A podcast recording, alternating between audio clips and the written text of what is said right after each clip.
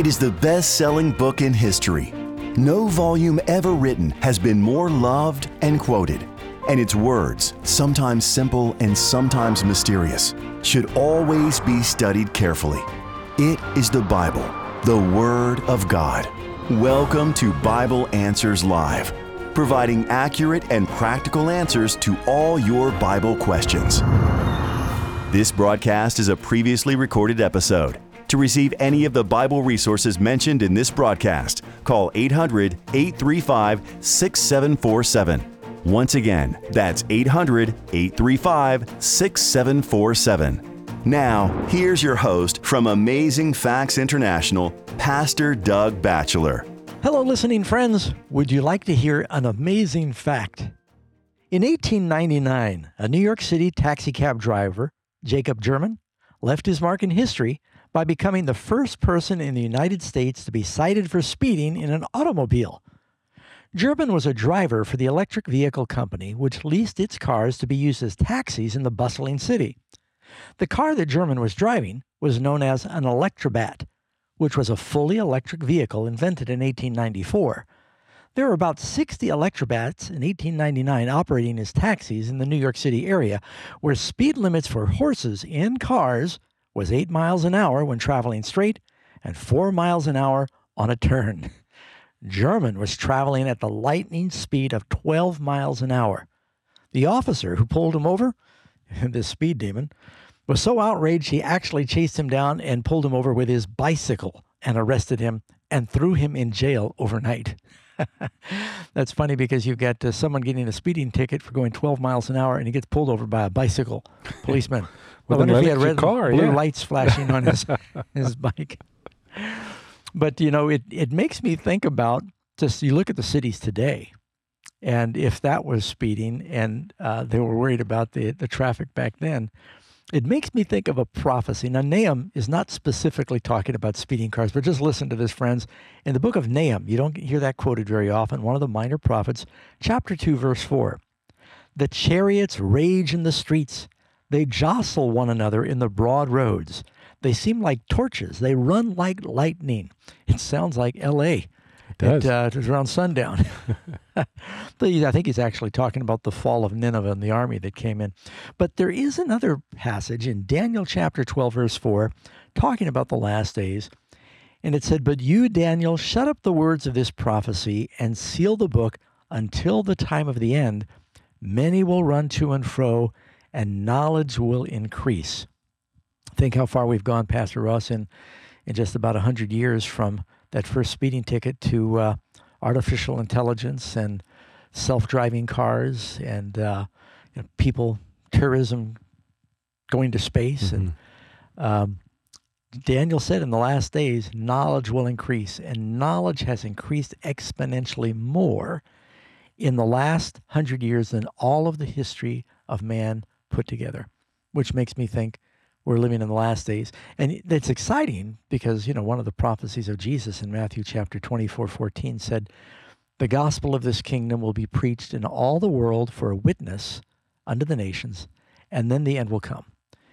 And um, now with, you know, the internet and, um, you know, international communications and satellites, um, there's scarcely a place we can go in the world now where you can't connect and hear the gospel in almost any language.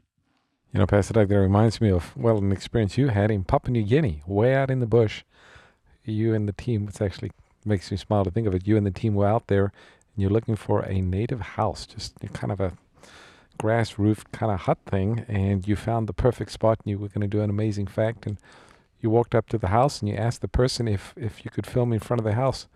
And the lady knew who you were, who you were, because she was watching it on a cell phone. She was watching Amazing This Facts. out in the jungle in the middle of New Guinea, and uh, they were watching there. That's just it's amazing. it's so incredible.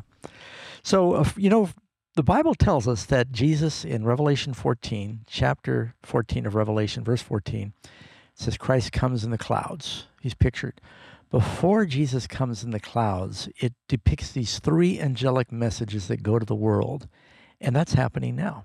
And maybe people would like to know what are those messages, the last messages that go to the world before Jesus comes. And you find that in Revelation chapter 14. We call it the three angels' messages, and it's to the everlasting gospel that has to go to every nation, kindred, tongue, and people.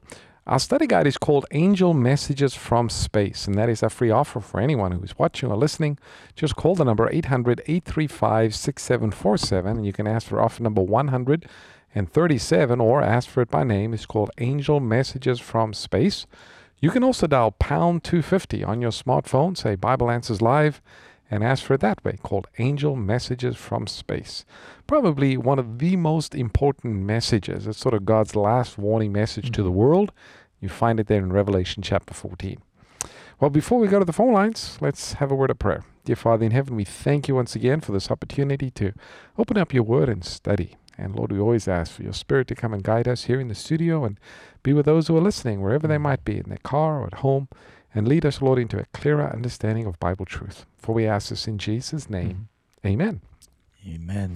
Our first caller this evening is Gary, listening in Illinois. Gary, you are on Bible Answers Live. Thank you. Uh, I found two places in the Bible where Armageddon could be referenced.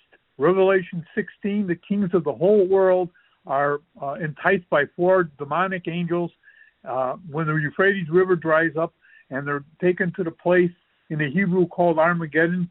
And then again in Revelation 20, um, this, this is the second resurrection, the one of the unrighteous dead.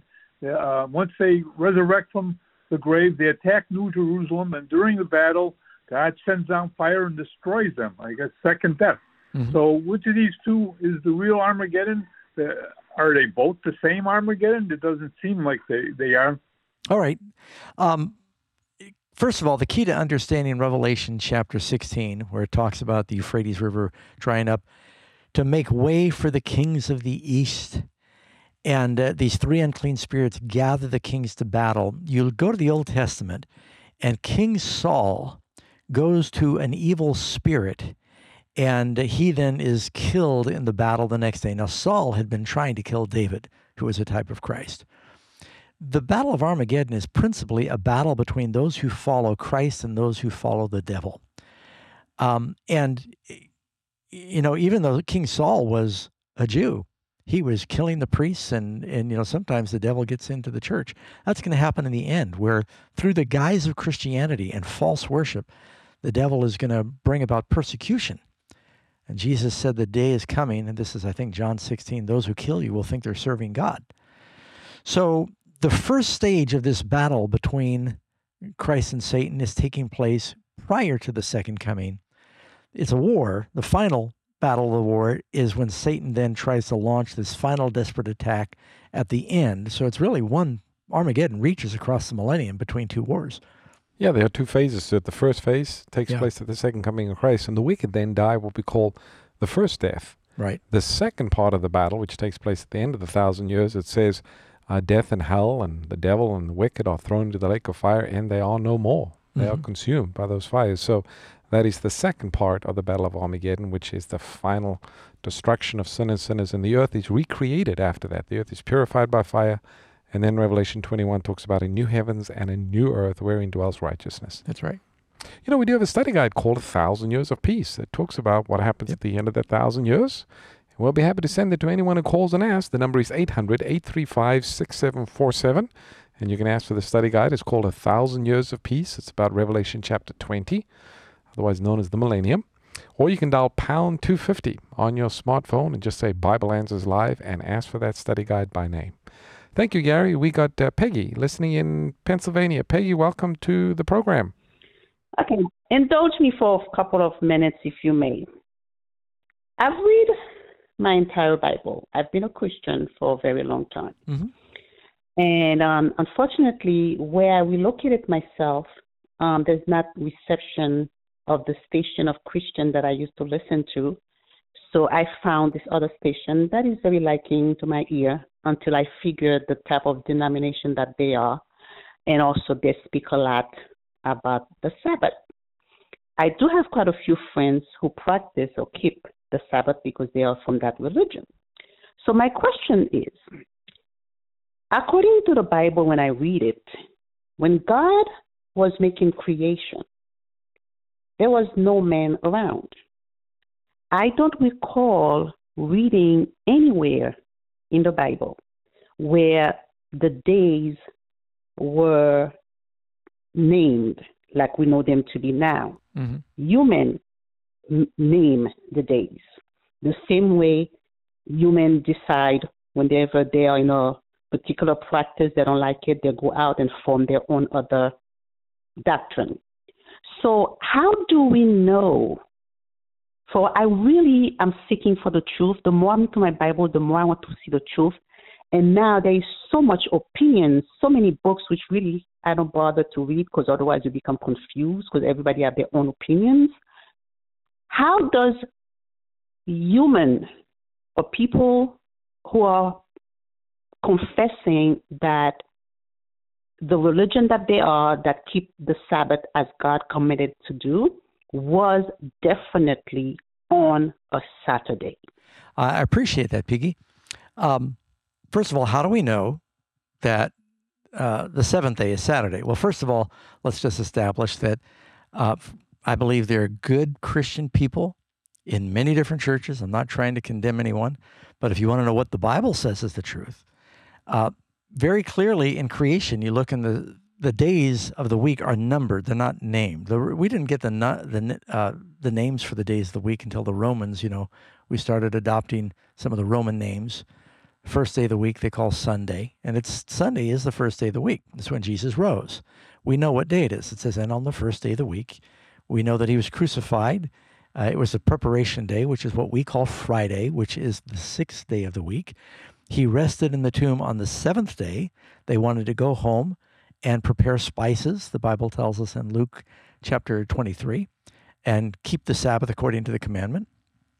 So the day between the sixth day and the first day is the seventh day, and he died on Friday. That's why we got Good Friday.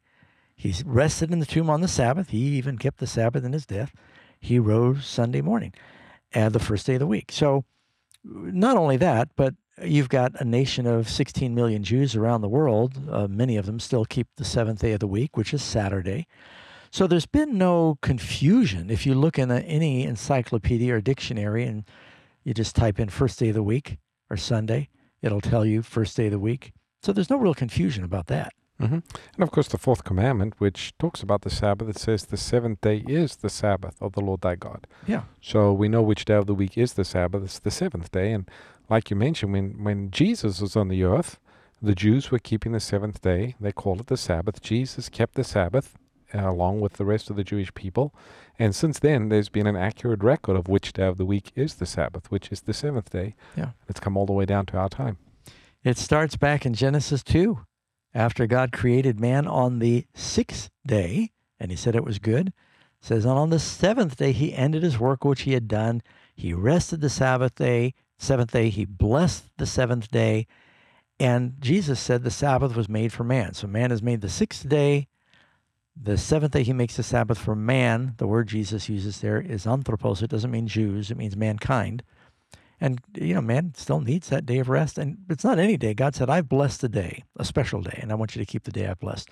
So that's why you're hearing that. And um, we have a whole website that can answer questions as well as a study guide. That's right. We have a website called sabbathtruth.com, and anyone can go to it, take a look at it. There's videos, a lot of Bible study material.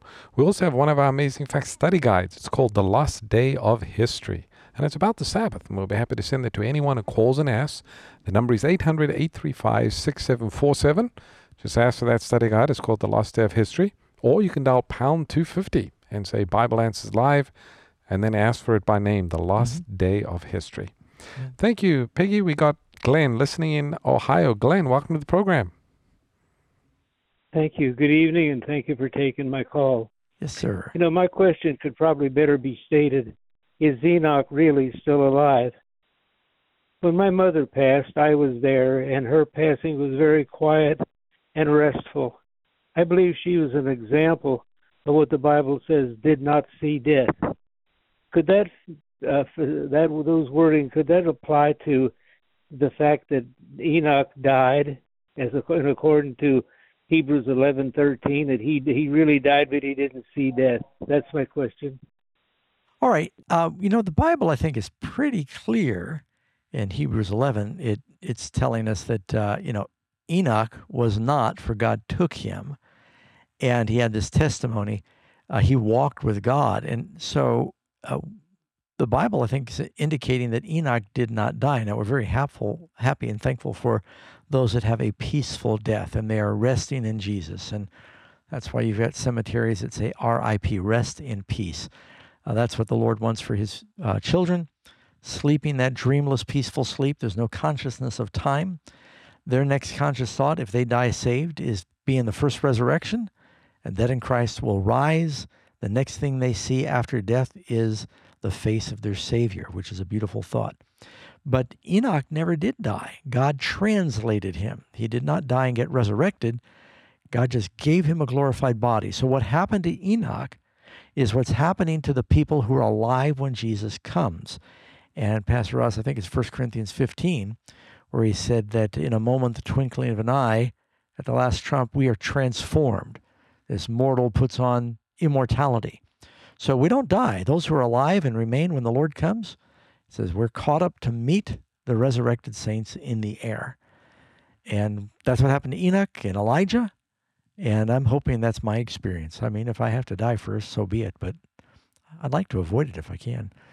The verse you're referring to there, Pastor Doug, 1 Corinthians chapter 15, 53 to 54. Yeah, the whole chapter is on the resurrection. Thank you so much. We appreciate that, uh, Glenn. Next caller that we have is James in Tennessee. James, welcome to the program. Hey, good afternoon, y'all. Uh, I was just going to ask. Uh, my question is based on Acts four twelve. All throughout the Bible, it says, "Those who have not denied my name." Well, it says that in Revelation. The Book of Malachi talks about His name a lot. Acts four twelve says there's only one name given amongst men where you must be saved. Mm-hmm. Now we know back in the scrolls there wasn't, like you said, vowels or consonants. They would either call him, you know, Yahusha or Yeshua, you know. So the letter J, I found out, has only been around for about six or seven hundred years. So if the Bible was, you know, God's word was written so long ago, how did they throw the name J and how can we call him Jesus if the letter J has only been around six or seven hundred years? Wouldn't that be breaking like the commandment, "There shall have no other gods before me because the name Jesus was not in the scrolls. So you're talking just, about. I want to make sure I'm doing it in truth. You yeah. know, I just want to worship spirit and truth. And Acts four twelve says there's only one name given amongst men where we must be saved. And it kind of scares me because there was no J in Hebrew, so I don't. You know, kind of like the Sabbath. Man tried to change the Sabbath from Saturday to Sunday, and I yeah. just want that to be God's authority. Go ahead. Okay, yeah, I, I understand where you're coming from. So the the question you're really asking is, if people are using the pronunciation of Jesus instead of Yeshua or Yahweh to talk to God, are they somehow disobeying? Am I saying that correctly? Mm-hmm. Yeah. Well, if does God require us to pronounce His name in the original Hebrew or does he expect us to pronounce his name in our native tongues? So if I'm in Mexico and they don't say Jesus, they say Jesus. And uh, in some countries, it's Jiu. Uh, you know, and if I was in Israel, it would be Yeshua. So I don't know that God is requiring us to speak in the original language when we say his name. We can say the translated version of his name. And in, you know, the American culture and a lot of English languages that's come across as Jesus. If a person feels convicted that they're somehow losing power by not pronouncing it correctly, then they should, you know, pronounce it as close to the original Hebrew as they think.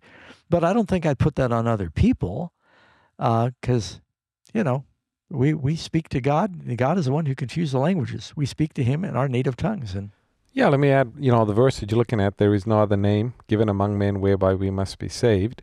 The word their name means the Savior, means Jesus. We are not saved by a name, we are saved by a person. And we refer to that person by a name. Now, that name might be pronounced differently in different languages, but it's referring to the same person. Right. And I think that's the point of the verse. There is one that saves us, and that's Jesus. He's the Savior. Now, if you're speaking Spanish, Jesus, right? Yeah. But it's the same person that we're referring to. We're talking about Jesus. So I don't think the Bible is saying we all need to speak Hebrew, but we all saved by the same person, meaning the Savior, Christ Right. or Jesus. The emphasis is the character, the Who relationship, the person is. not the, how you move your tongue Right. and and pronounce it. So uh, yeah, I hope that helps a little bit, James. And uh, absolutely, there is no other name given among men whereby we must be saved than Christ, the Messiah. If you want to say Yeshua or Jesus, um, it's the same individual. Depends on what tongue you speak. And even the Bible writers themselves, they didn't always use the exact same name when referring to Christ. Sometimes the Messiah, sometimes Christ. Oh, go to sometimes Revelation. Jesus. He's got twenty names. That's right. The Alpha and the Omega, right? So different names. That's right. All right, we got John listening in New York. John, welcome to the program.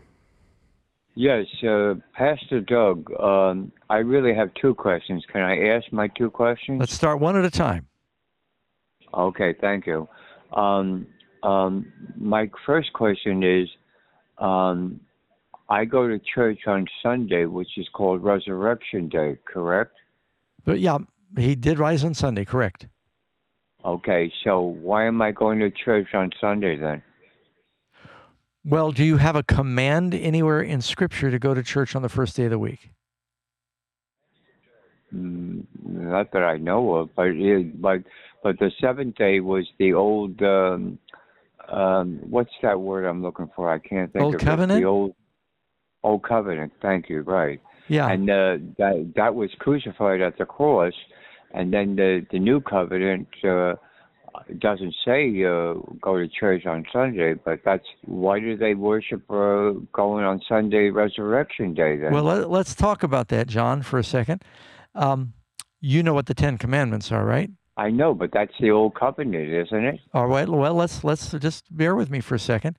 So the commandment that says "Don't murder" is that the old covenant, or are we still supposed to keep that? No, that one you keep. Yes. Uh, what about the commandment that says "Don't commit adultery"?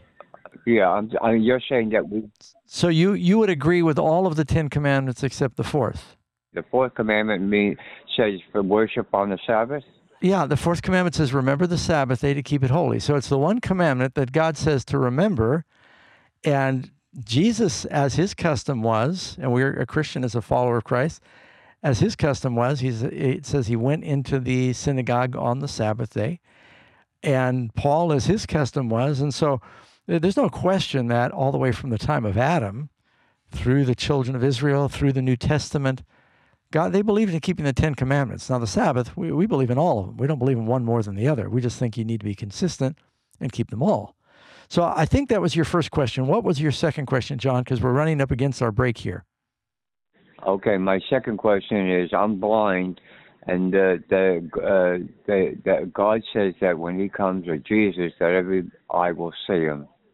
And if I'm blind, how do I do that? Well, you know what? I think that uh, blind people are going to be healed to see the coming of the Lord.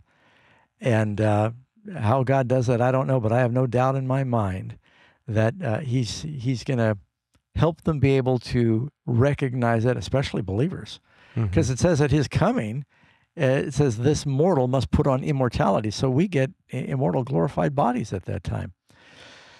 Oh, well, I hope that helps a little bit, John. Now, we do have a study guide on your first question about uh, it's actually a book we'll share with you, and it's called Does God's Grace Blot Out the Law? So tells you the difference between the new and the old covenants. And You know, that's a that. great book, Pastor. We don't always give it away, so we want to encourage you to take advantage of it. It's called Does God's Grace Blot Out the Law? And it really deals with the subject, gives a lot of excellent Bible text, talks about the New Covenant and the Old Covenant. To get that, just call 800 835 6747 and you can ask for the book. It's called Does God's Grace Blot Out the Law? You can also dial pound 250 on your smartphone and ask for Bible Answers Live. And then, of course, you can ask for that book by name Does God's Grace Blot Out the Law? Hey, we got more questions coming, friends. So just stay with us. We'll be back in two minutes and take more Bible questions. Stay tuned. Bible Answers Live will return shortly. The U.S. government is drowning in debt to the tune of $22 trillion. But before you wag your finger at the government spending, the Federal Reserve says the average American household carries over $137,000 in debt. Well, it was never God's plan that we live with a burden of debt. Proverbs 22:7 warns us, "The rich rules over the poor, and the borrower is servant to the lender." Living with debt is a stressful burden that actually hurts your relationship with God. In my new pocketbook, Deliverance from Debt, I outline the Bible principles on how to properly manage your money with some practical suggestions on how you can get out and stay out of debt. If you or someone you love is drowning in debt, Order a copy of Deliverance from Debt today. It can be a lifesaver to keep you from going under. Please call 800 538 7275 or visit afbookstore.com. Jerusalem, the city of peace, has been a place of unending conflict for centuries. Many now believe that Jerusalem will soon take center stage again. But what does the Bible say? The Fall and Rise of Jerusalem presents the vital history you need to know about Jerusalem and its role in end time Bible prophecy. This amazing facts edition of the classic volume, The Great Controversy, is the perfect sharing book. Get your copy at afbookstore.com. You're listening to Bible Answers Live, where every question answered provides a clearer picture of God and His plan to save you. So, what are you waiting for? Get practical answers about the good book for a better life today. This broadcast is a previously recorded episode. If you'd like answers to your Bible related questions on the air, please call us next Sunday between 7 p.m. and 8 p.m. Pacific Time. To receive any of the Bible resources mentioned in this evening's program, call 800 835 6747. Once again, that's 800 835 6747. Now, let's rejoin our hosts for more Bible Answers Live. Welcome back, listening friends, to Bible Answers Live. It is a live international interactive Bible study. We invite you to join in. You can call in with your questions. 800 God Says. We have operators standing by and lines open. If you want to uh, call in your Bible question, we'll do our best to answer it in about three minutes per call. We try to roughly budget that to get as many as we can. We're also streaming on television. You can watch it on AFTV, on Good News Network, where um, you may be seeing a replay on Three Angels Broadcasting, and uh, Facebook, Amazing Facts. What did I forget? YouTube, Anyway, we're trying to get the word out. I'm Doug Batchelor. My name is Jëan Ross, and we have Julian, who's listening in Illinois. Julian, welcome to Bible Answers Live. Hi, how are you guys? Doing well, thank you.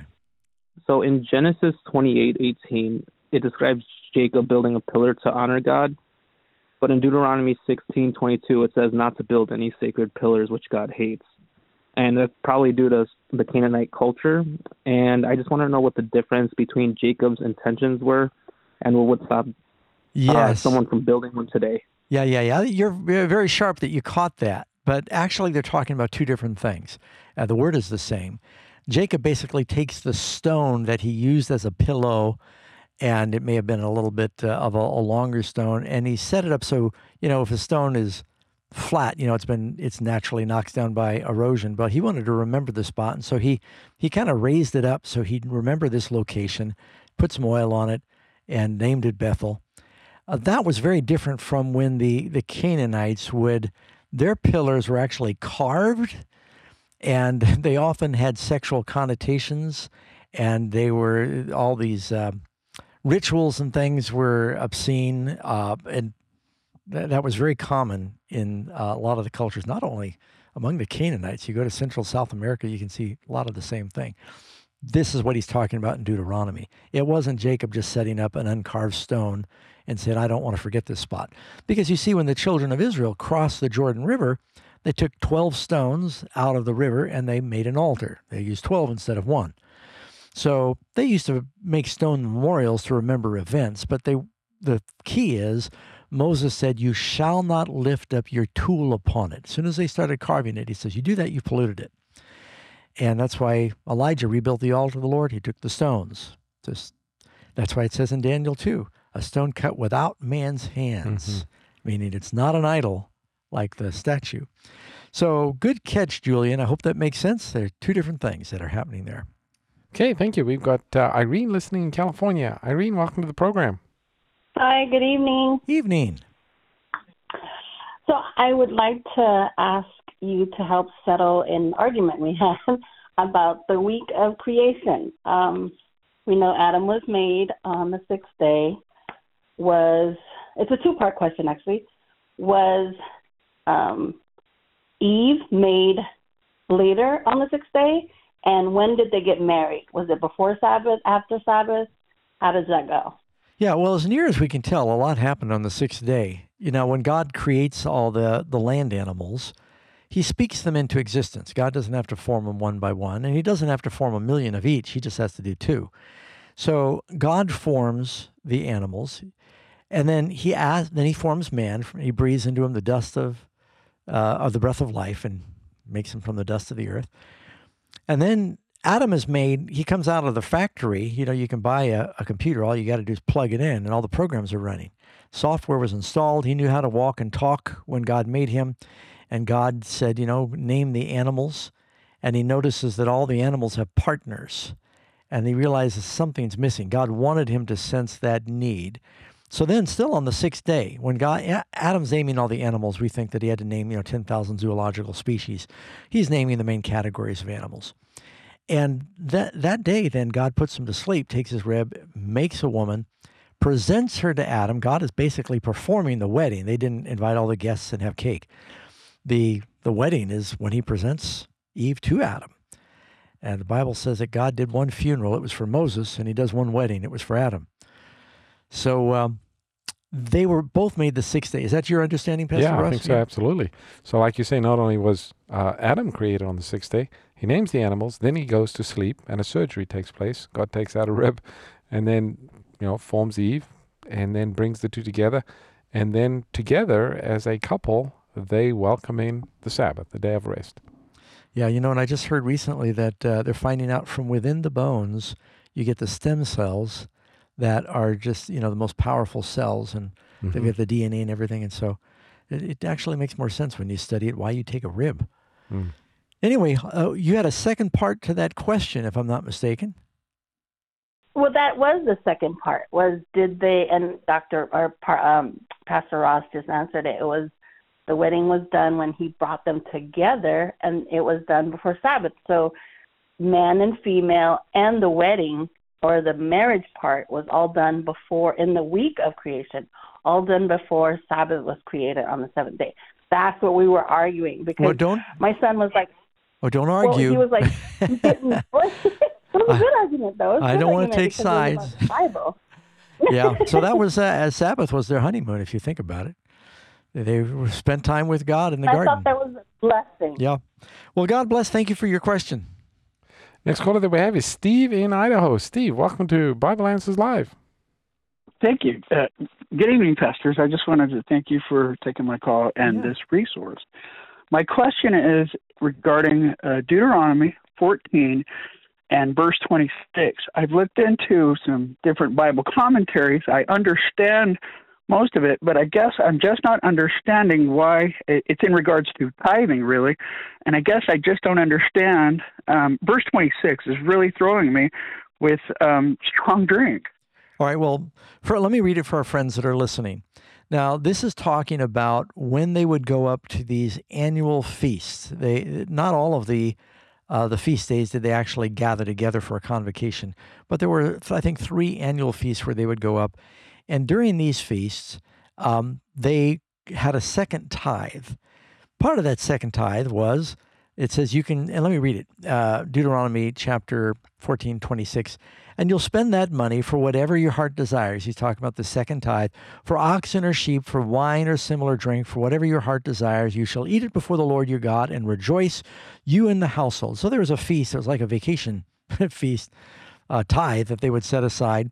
And that was to be used towards um, uh, worshiping God. Now, when it says strong drink, the word strong drink there, if you look in the New King James, it just says similar drink. And they basically, uh, they could concentrate wine, and because it was concentrated, it would transport better. It wasn't alcoholic, because you know the Bible says other places, wine is a mocker, strong drink is raging, and who has wounds, who has woe, who has redness of eyes, those that tarry at the wine. So, uh, two kinds of wine described in the Bible. You've got your fermented and your unfermented. Mm-hmm. And it is interesting, Pastor, like you mentioned that they had a way of actually preserving grape juice where they would be able to boil it or somehow get it to a thick, syrupy type of, of paste. Mm-hmm. And then you'd add water to it and mix it and dilute it. And it was still fresh and it would keep a lot longer. Yeah. And uh, so they had different ways of doing that, easier to transport, and then they'd have it throughout the year. Yeah, exactly. And they've actually found uh, a lot of the uh, vessels and urns that they used to keep these these amphoras of wine in them. So hope that helps a little bit, Lee. Uh, or sorry, that was Steve. Steve, And I yes. know. Thank you. Pre- uh, by the way, I've got a book I wrote, and it's called Alcohol and the Christian, and it talks about this passage. Alcohol and the Christian. We'll send you a free copy. And the number to call for that is 800 835 6747. And again, the book is called Alcohol and the Christian.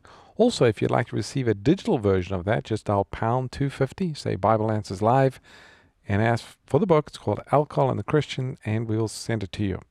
Next caller is Lee in Texas. Lee, welcome to the program. Yes, thank you for having me again. My first question is Are the seven trumpets past, current, or future events? Because I know they're not the plagues. Well, the seven trumpets cover a military history of the church between the first coming and the second coming. So they're not all past, but we're, we're living in them. We believe in what they call the historicist uh, view of prophecy. That prophecy, a lot of people think Revelation's written for the last 10 minutes of time. Revelation was written from the time of John to cover the history of the church between the first coming and the second coming. You got the seven seals are talking about the political history, if you will. You've got the seven trumpets are more of like a military history. The seven churches give a spiritual history of the church from the first to the second coming. We're living in the age of Laodicea. And what was your second question you said? Yes, my second question is um, I've uh, been doing doing some research on the Euphrates River that's, Okay. that's been drying up recently. Yeah. And even though it's drying up right now, and I know it's part of the um, also the seven last plagues, but if the river dries up before the seven last plagues begin, does that have specific meaning? You know, the, the it is true that the sixth plague in Revelation 16 talks about the Euphrates drying up. I think that's one of the plagues. I believe all the plagues have a, a literal application. I think there's really going to be blood and boils, and it's going to be terrible. That's why it says it's a time of trouble such as there never has been. But I think the emphasis of the sixth plague is on more than just the river. I think it's talking about a point in history when the Euphrates dried up, when the children of Israel were captives in Babylon. It signaled that they were going to go to the promised land because Babylon fell. And you read in Revelation, it talks about Babylon falling in chapter 18 and 19. And uh, so I think the sixth plague is overlapping that when the, the source, the power of the Euphrates River to supply life to Babylon was dried up. All right. Thank you, Lee. We've got Michael in Texas. Michael, welcome to the program. Good evening, pastors, and shalom to you all. Uh, I wonder if you could give me a quick explanation of the sin into death in 1 John 5:16. All right, Pastor Ross, I've been hogging the time. You want to go after that? Let me read it for you.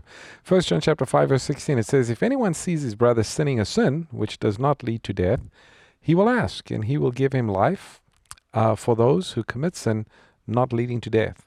So here it talks about something called a sin that does not lead to death. What is that sin? Well, I think first of all it might be a sin of ignorance. If somebody does not realize that they are uh, sinning and you bring that to their attention, then they're aware of it. Uh, there is another sin that also is the unpardonable sin, or that is the sin against the Holy Spirit, and that is somebody has grieved away the Holy Spirit, and they have no desire for repentance, and they have no desire to turn from the sin. Well, then any sin could, in essence, lead to death if we rebel against the promptings of the Holy Spirit. But, you know, the Bible says there are those who sin not knowingly, and if you see somebody sinning and you bring it to their attention, hopefully they'll realize and you can share with them the scriptures, and if they repent, they can be forgiven. It's a Mhm. sin that does not lead to death. But if it is not repented of, or if somebody rebels to it, well, that's a different story. That's right. You know, we do have a book. It's called The Unpardonable Sin. Right. Talks about the It's called Beyond Mercy. What is Beyond the unpardonable Mercy. sin? That's right. And we'll be happy to send it to anyone who calls and asks. The number for that is 800 835 6747. You can ask for the book. It's called Beyond Mercy or dial pound 250 on your smartphone. Just say Bible Answers Live and then ask for it by name. Thank you, Michael. We've got Peter in New Jersey. Peter, welcome to the program. Thank you. Good evening, gentlemen. And uh, we listen on WMCA out of New York City, by the way. Oh, wonderful. enjoy. Yes, I, some time ago I, I became a vegetarian um, based on Genesis and, and also the health evidence of today in today's world. They do seem to indicate that uh, they're in line with the biblical view of uh, the health benefits of uh, being a vegetarian. And I just wanted to ask you guys. I know you guys are ve- vegans or vegetarians. Would you consider um, would dairy and eggs be in line with the Bible uh, as being in that uh, vegetarian group?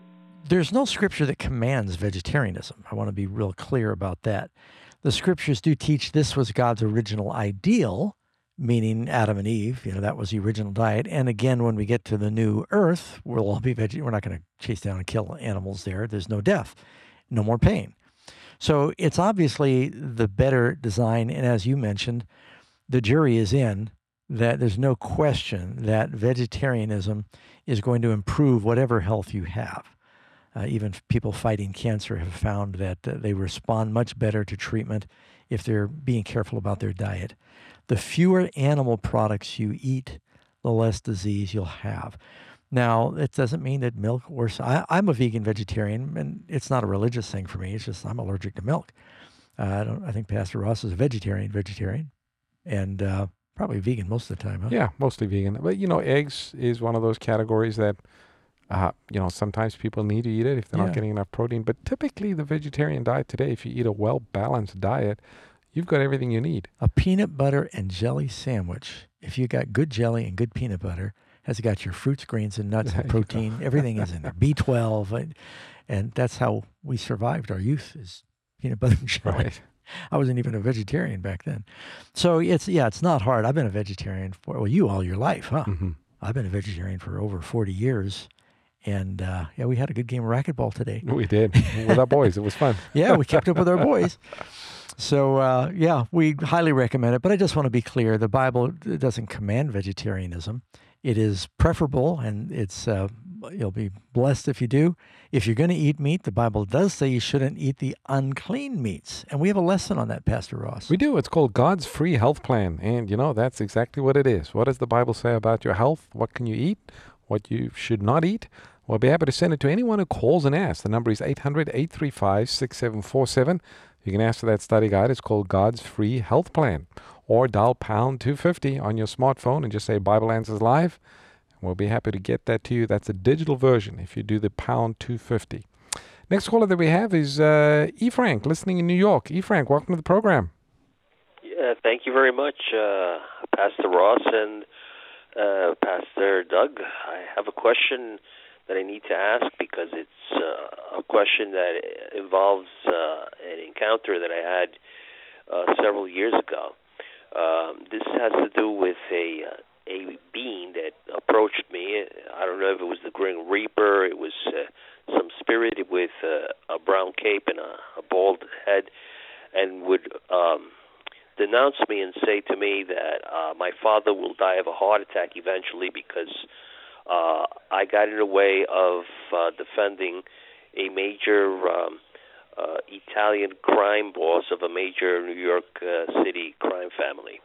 And it, the spirit would appear to at my door and threaten my father all the time. And he actually died two years ago of a heart attack.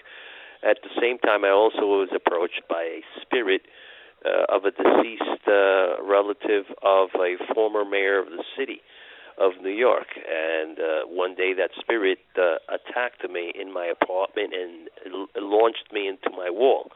So, Pastor Doug and Pastor uh, Batchelor, I want to ask you this. Um, this second spirit um, said that because I went involuntarily to the Stanley Hotel in Estes Park, Colorado in 1974, and I did speak to Stephen King on October 30th, 1974, and then 1991 and 1995, the spirit of the of Jimmy Walker's uh, dead relative followed me up to my home. And in the Bible, it says that unclean spirits and evil spirits can be rebuked through uh, prayer and meditation and fasting, but mostly through prayer. Uh, can you answer the this question? Can you actually rebuke spirits through reading scripture and, and telling them to stay away from you and rebuke them that way? Because I have no recourse in calling uh, a minister of the of the cloth or any Yeah. other type of clergy to assist me with what happened to me. Okay, well, uh, yeah, let me get to the, the heart of your question. First of all, you don't have to be a pastor to pray that a person might be delivered. Uh, Jesus said in Mark 16, These signs will follow them that believe. He didn't say these signs will follow the pastors.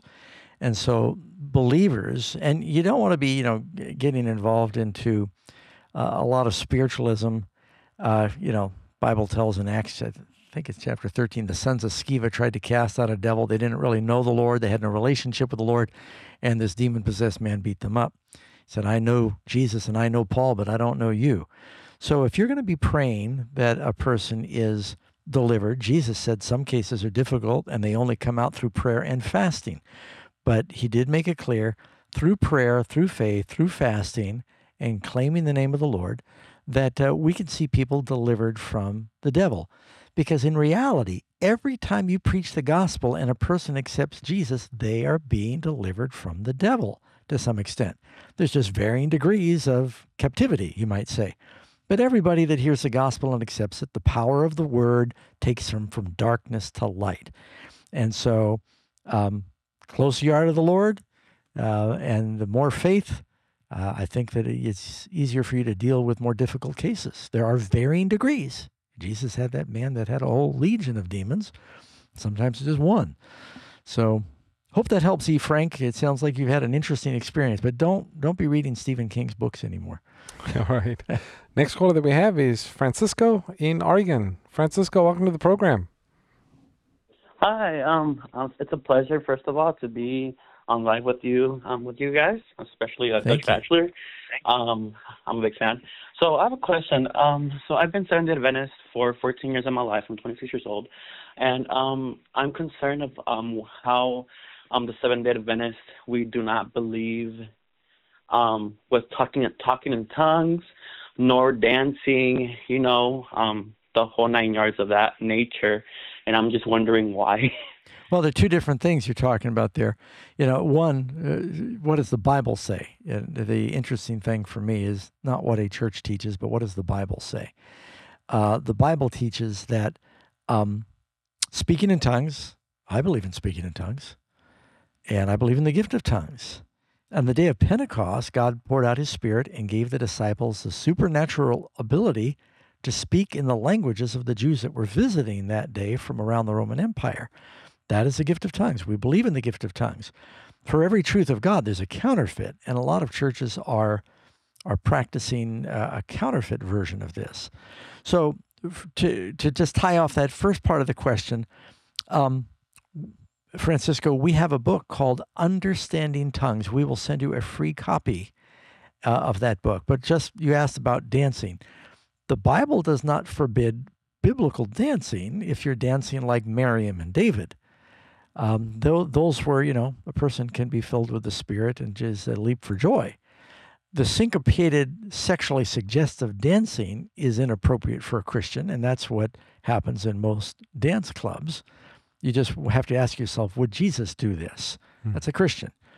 So that's a different subject. But how do they get that book on tongues? Number to call is 800 835 6747. You can ask for the book. It's called Understanding Tongues. I'll be happy to send it to anyone who calls and asks. You can also dial pound 250, say Bible Answers Live, and then ask for that book. It's a digital version. We'll send it to you.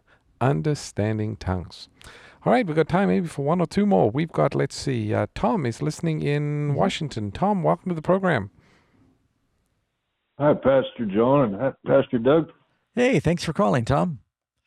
And my question is about the second death. And I'm just curious if that's a literal fire, because I'm just wondering if angels are susceptible to the fire as we know it. Yeah, that is a good question. Well, it's it's probably not the kind of hickory fire you would use in a barbecue. This is a fire of God. So I think you're right that it, it may even be different than the fire that came down on Sodom and Gomorrah. But because it's a fire that does not burn them immediately, some will suffer different intensities and different lengths depending on what their sins are. Ultimately, it says the fire comes down from heaven and devours or consumes them. So we're not going to be looking out of our windows from the New Jerusalem and watching people blister in the flames. But yeah, it may be uh, the fire that comes from God. You know, the Bible talks about the, our God is a consuming fire, His presence, His glory, His brightness. There may be some heat. Think more like lightning as opposed to um, a bonfire. And something else about this fire is it says it consumes the devil and his angels. Yeah. Now, these are spirit beings. So they probably don't get affected by heat the way we do. So yeah. it is something different. It's a judgment fire. It's a judgment fire, a different kind yeah. of fire. You know, we do have a study guide. It's called Is the Devil in Charge of Hell? It talks about the destruction of the wicked, the second death at the end of the 1,000 years. We'll be happy to send it to anyone who calls and asks. Again, that number is 800 835 6747. You can ask the study guide Is the Devil in Charge of Hell? Or just dial pound 250 on your smartphone, say Bible Answers Live, and then you can ask for it by name.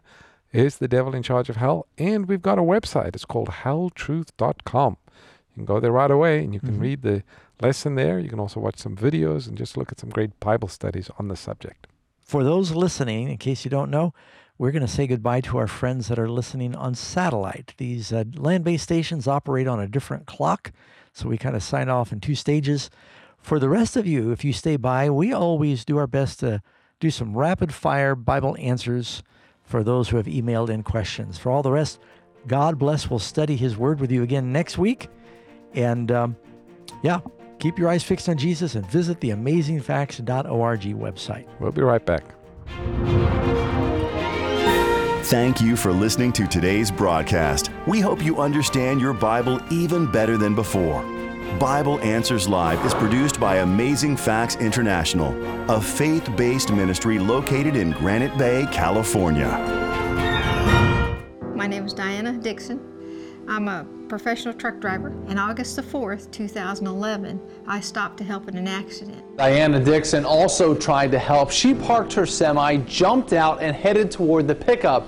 That's when she saw vehicles barreling toward her, so she reacted by jumping off 475 to a road below. Well, a pickup had clipped a semi, and I stopped to help, and I saw it in the mirror. So I walked back. The gentleman told me, he says, hey, you know, everything's okay. They called 911. And I looked over at the pickup, and there was a black pickup over there, and he was okay. At about that time, I don't know how far I walked, but I walked far enough, and a semi hit him, and it imploded. I knew it was going to hit me. I, I had 30 seconds to decide, and I decided to jump yeah, I jumped off the bridge. My back broke. Where are you at? I don't know. Fractured my pelvis in 24 places, five broken ribs, C5 neck fracture. I had a collapsed lung. I had a lacerated bladder. I was bleeding internally.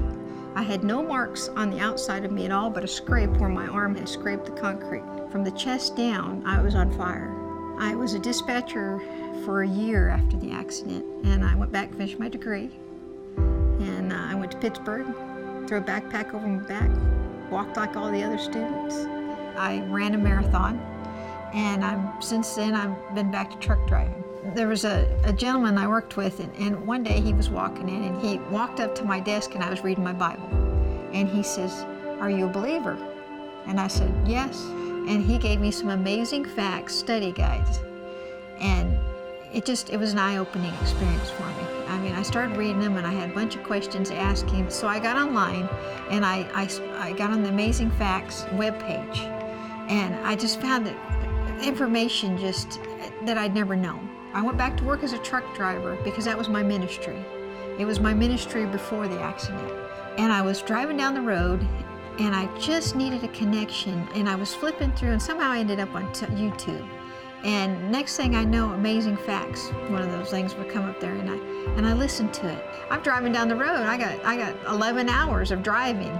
So I, I listened to one, I listened to another one, and the more I listened to him, everything that I thought in my heart, I I just click onto one of his YouTubes, and there he was giving me the answer.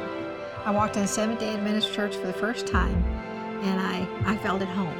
I was baptized in the Seventh Day Adventist Church because I had found the truth that, that I just was searching for and I'd been praying about. Amazing Facts has been such an inspiration and important for my coming back into ministry.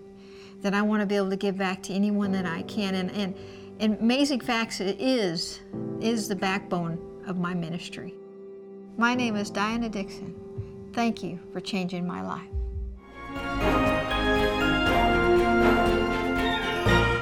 Hello, friends, and welcome back to your email questions. If you'd like to send us a email question, the email address is balquestions at amazingfacts.org. B L A sorry B A L Bible Answers Live. B A L questions at amazingfacts.org. Pastor Doug, Tiffany's asking, is it okay to lend to people your tithes if you do not have any cash to lend them? Well, there's a misnomer in the question. It says your tithe. Tithe is actually something that belongs to God. The Bible says it's holy unto the Lord. And so you're kind of asking the question is it okay to lend God's tithe to Mm. someone else? It's always easy to lend someone else's money. That's called government. That's what they do. But uh, no, I think that uh, that that belongs to the Lord, and we shouldn't be lending that to other people.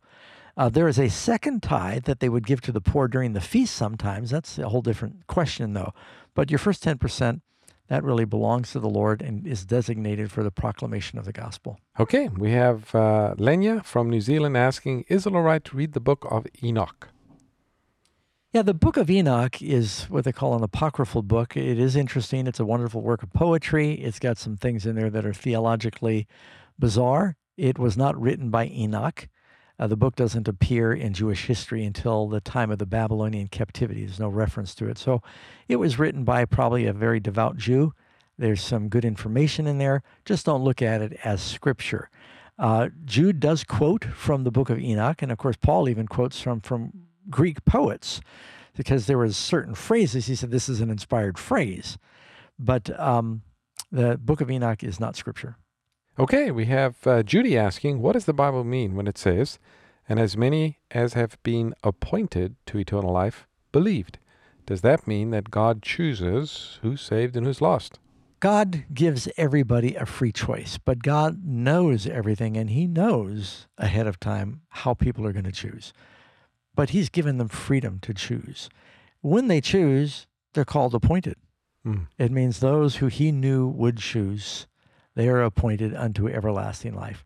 And so, no, we don't believe in what they would call predestination, meaning that God looks down and says, I think I'll make some people and destroy them, and then I'll make some and save them. God makes everybody free, and then he says, Whosoever will, let him take the water of life freely. Jesus tells us, John 3:16, whosoever believes in him. Mm-hmm. Friends, you are a whosoever. Anyone out there listening, you can believe. That's why we do this program. God bless. We will study his word with you again next week. And in the meantime, stay close to Jesus. This broadcast is a previously recorded episode. If you'd like answers to your Bible related questions on the air, please call us next Sunday between 7 p.m. and 8 p.m. Pacific Time. To take advantage of the offers you've heard on this broadcast, call us at 800 835 6747 or visit our website at amazingfacts.org. Tune in next time for more Bible Answers Live honest and accurate answers to your Bible questions.